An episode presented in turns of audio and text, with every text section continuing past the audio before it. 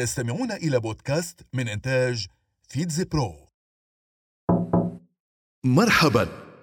أنا جني آلة الزمن. سآخذك في ثلاث رحلات. رحلات في شتى البلاد. حدثت فيها أحداث في مثل هذا اليوم بالذات. 1965 شالوم أنا إلي كوهين. كنت جاسوسا تابعا للموساد الإسرائيلي في سوريا.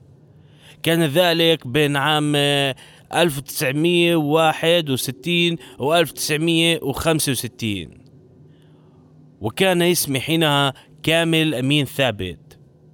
كانت مخابرات الإسرائيلية تعدني لأعمل في مصر.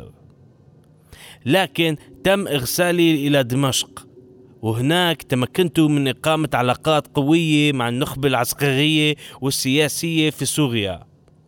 لكن سلطات مكافحة التجسس السورية كشفت المؤامرة بنهاية المطاف. تم الكشف عن طريق رسالة مورس صدرت من المبنى الذي سكنت فيه في العاصمة دمشق.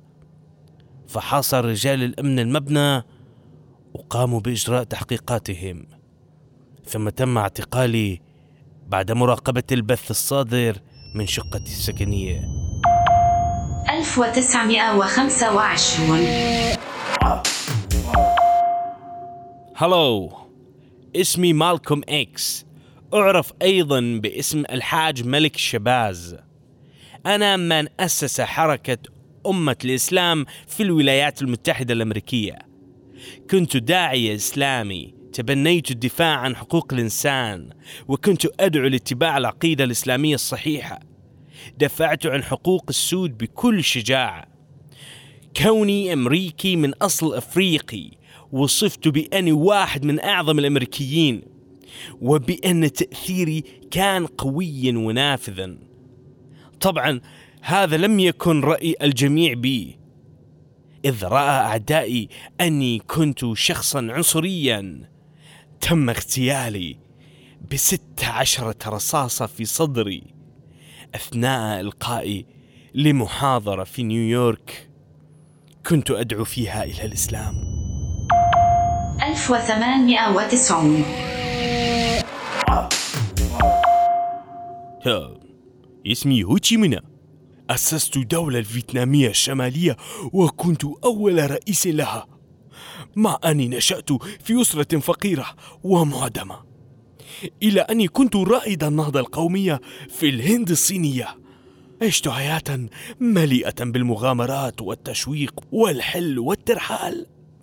عملت كمساعد طباخ على متن السفن وخادما في نيويورك. أما في بريطانيا فكنت نادلا وغاسل صحون في الفندق الذي أقام فيه رئيس الوزراء وينستون تشرشل. وفي فرنسا اعتنقت الفكر الشيوعي. حاربت الاستعمار الفرنسي لبلادي. وعملت في الصحافة أيضا. فكتبت العديد من المقالات عن جرائم فرنسا في فيتنام باللغة الفرنسية. لطالما حلمت ببلدي موحدا. فلم أقبل بقرار تقسيم فيتنام إلى شطر جنوبي وآخر شمالي. العودة إلى الواقع.